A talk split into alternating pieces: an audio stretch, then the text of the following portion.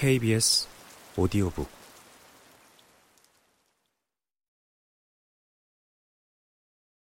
삼. 날 데려가거나 나의 사람들을 데려가기를. 결국 모든 묘지는 언젠가 정원이 될 것이므로.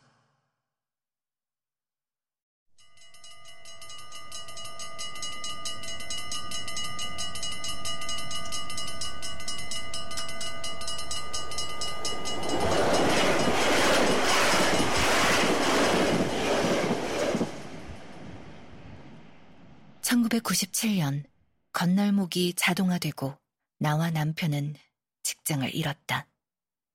우리는 신문사로 갔다. 문명의 발달에 연계된 마지막 피해자로서 수동식 산업의 마지막 보루를 지켰던 노동자로서 인터뷰에 응했다. 신문 기사를 위해 사진까지 찍혔는데 필리프 투생은 포즈를 취하며 심지어 내 허리에 팔까지 둘렀다. 나는 미소 지었지만 사진 속에 내 눈이 슬프다는 걸 신만은 아신다.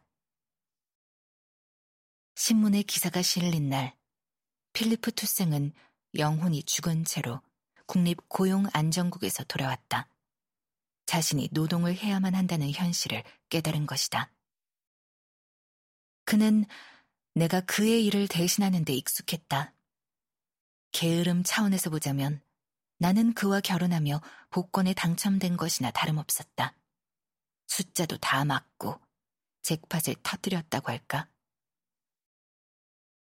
나는 그의 기운을 북돋기 위해 전단지를 건넸다. 그가 미친 여자를 보듯 나를 바라보았다. 1997년에 그는 나를 매일 미친 여자 보듯 바라보았다. 사랑했던 아내를 더는 사랑하지 않는 남자의 시선이란 그런 것일까?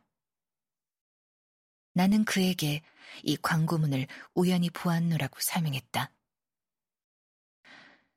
브랑시옹 엉 샬롱 시청에서 묘지를 관리할 커플을 구하는데 죽은 사람들은 시간도 딱딱 지키고 기차보다 덜 시끄럽지 않으냐고 시청에 문의했더니 우리를 바로 고용할 태세라고. 남편은 내 말을 믿지 않았다. 자기는 우연 따위 믿지 않는다며 거길 가서 하이나 모양으로 밥벌이를 하느니 차라리 돼지겠다고 했다. 그는 텔레비전을 켜고는 슈퍼마리오 64 게임을 시작했다. 게임의 목적은 세상의 모든 스타를 모으는 것이었다. 내가 원하는 건 단 하나의 스타다. 좋은 별. 마리오가 쿠파에게 납치당한 피치 공주를 구하기 위해 사방으로 뛰어다니는 걸 보면서 내가 한 생각이었다. 나는 필리프를 설득했다. 묘지지기가 되면 우리에게 월급도 각각 나오고 건널목을 지킬 때보다 수입이 월등할 것이니 죽은 사람들이 기차보다 더 수익률이 높다고.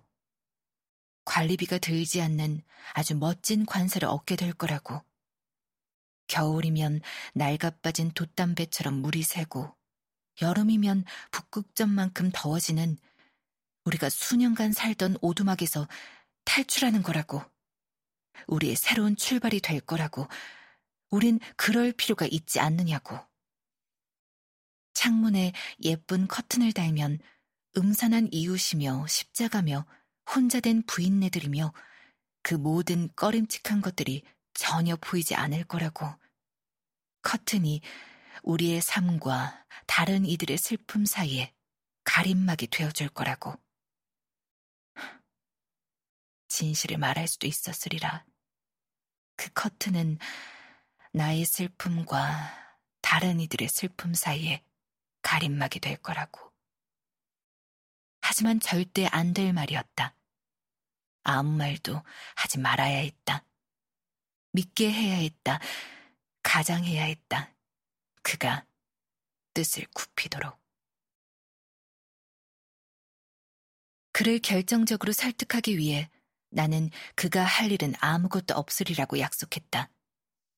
산역군 세명이 이미 묘혈이며 묘지 관리도 맡고 있고 그의 업무를 받자 기껏해야 묘지의 철문을 여닫는 일이라고. 그저 거기 붙어 있기만 하면 그만이라고. 저 길다고 소문난 바이스린 철길보다도 더 기나긴 휴가와 주말을 즐길 수 있다고. 나머지는 내가 알아서 한다고. 나머지는 모두 내가. 슈퍼마리오가 달리기를 멈추었다. 공주가 굴러 떨어졌다. 필리프 투생은 잠들기 전에 전단지를 다시 한번 읽었다. 묘지치기, 미래의 직업.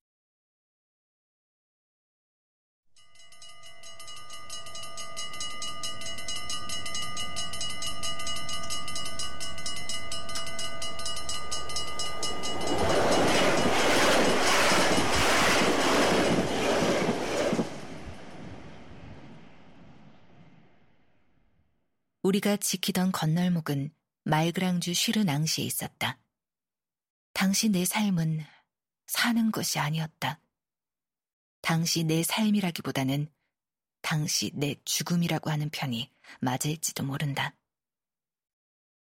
아침에 눈을 뜨면 옷을 입고 일을 하고 장을 보고 잠이 들었다. 수면제를 한 알 삼키고서 아니면 두 알이나 그보다 더. 그리고 나를 미친 여자 보듯 바라보는 남편을 바라보았다. 나의 일과는 진절이 나도록 빡빡했다. 주중엔 하루에 열다섯 번 가까이 건널목의 차단기를 올렸다 내려야 했다. 첫 기차가 새벽 4시 50분에 지나고 마지막 기차가 밤 11시 4분에 지나갔다. 내 머릿속엔 건널목의 신호음이 자동으로 저장됐고 나는 신호음이 울리기도 전에 그 소리를 들었다.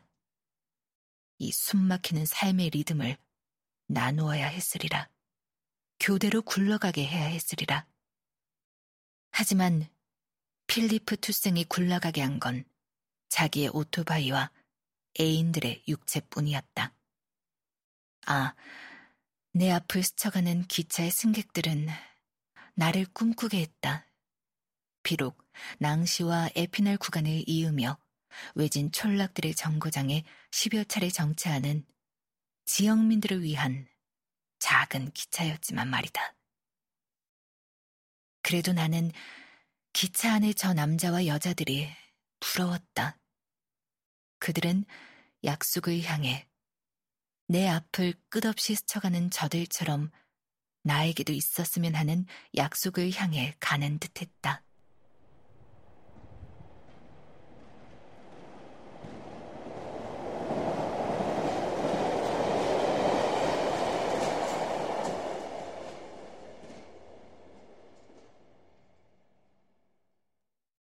신문의 기사가 실리고 나서 3주 뒤, 우리는 부르고뉴 지방으로 향했다.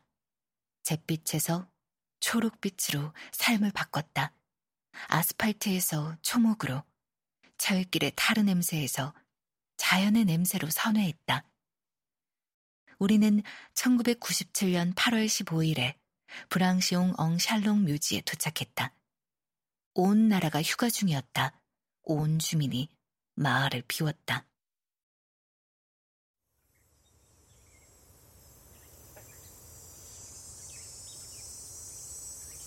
이 무덤에서 저 무덤을 날던 새들도 더는 날지 않았다. 화분들 틈에서 기지개를 켜던 고양이들도 자취를 감췄다. 개미와 도마뱀들에게도 폭염이었고 대리석들도 절절 끓었다. 사냥꾼들도 신입 망자들도 휴가였다. 나는 내가 결코 만나지 못할 이들의 이름을 줄줄이 훑으며 뮤지의 오솔길을 홀로 거닐었다. 그럼에도 바로 편안해졌다. 내 자리에 있는 기분이었다.